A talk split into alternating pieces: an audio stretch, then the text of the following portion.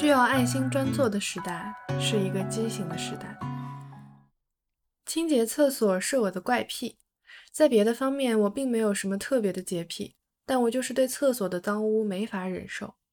不管是自己家还是外面的店家，我只要看到厕所脏了，就会自己动手打扫。这一点当然也是母亲的教育使然。肮脏的地方要一直让它保持清洁，对于不洁之物一定要十分注意。你可以把洁净之物弄脏，但你不能把不洁之物弄脏。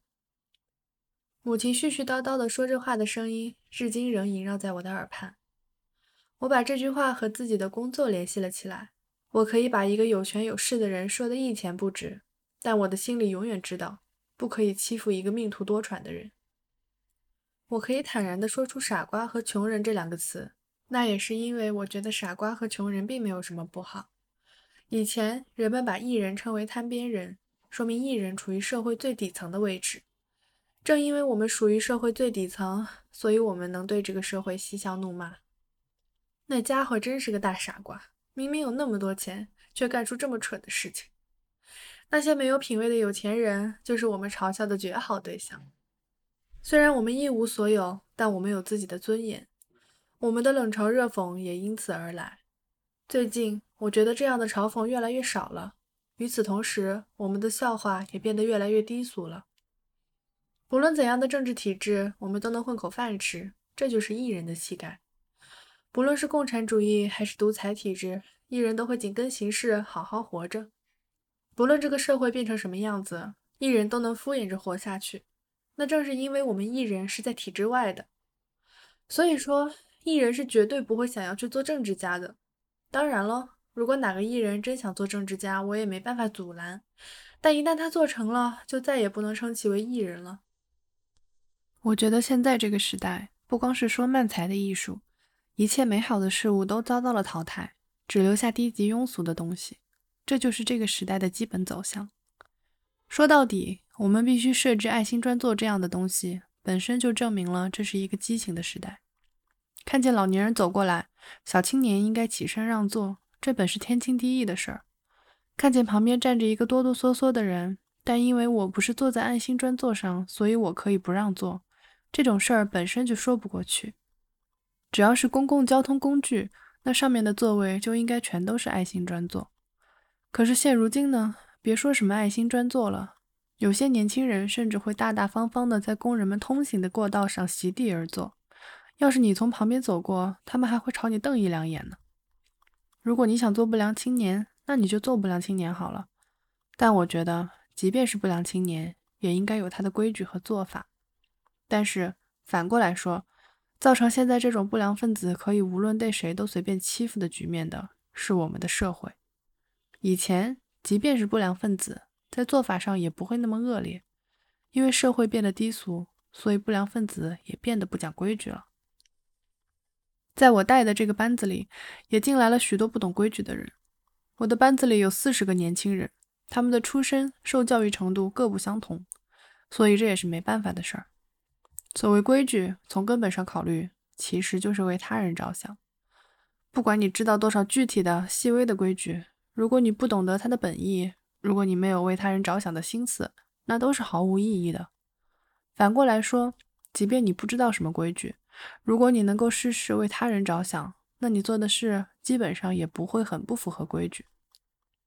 一个差劲的人是完全没有为他人着想的想法的，在自己的行为发生前，先考虑一下别人的感受。他们原本就没有这种想法。要教会这种人去为他人着想，是一件难比登天的事儿。你得考虑一下别人的感受，这种话说出来根本没有任何效果。看见别人把香烟叼在嘴里了，你应该像这样给人家点烟，或者是把烟灰缸拿过去，教这种具体的做法，然后让学习者反复操练。不可思议的是，如果你这样一桩桩、一件件的教别人，那么到了哪天，那人就会自然而然地学会为他人着想。规矩说到底就是为他人着想，而通过反复的操练一些固定的做法，你就会自然而然地学着为他人着想。所以说，规矩也有这方面的意思。用大脑来思考固然重要，但这与实践某些做法是不同的。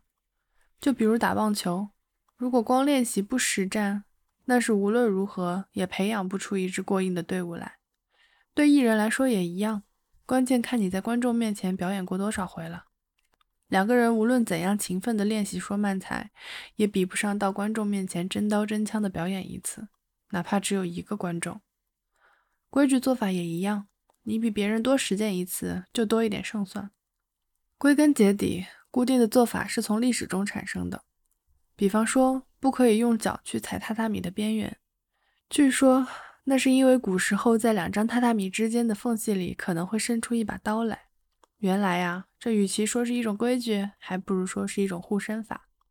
而这种护身法，不知道从什么时候起变成了一种固定的做法，一直保留到今天。尽管人们已经忘记了它的本意，在榻榻米上坐下来点头行礼的时候，我们会用三根手指顶住草席，这在古代也有明确的意思。我认为这些固定的做法传到今天都是有意义的。但如今，这些规矩已经被快餐店里的标准操作流程取代了。这种流程既不是为了顾客着想，也算不上什么谋生术，只是为了在短时间内最有效地应对顾客，为了向顾客推销更多的商品。欢迎光临某某店，要不要试一下现在有优惠的 A 套餐？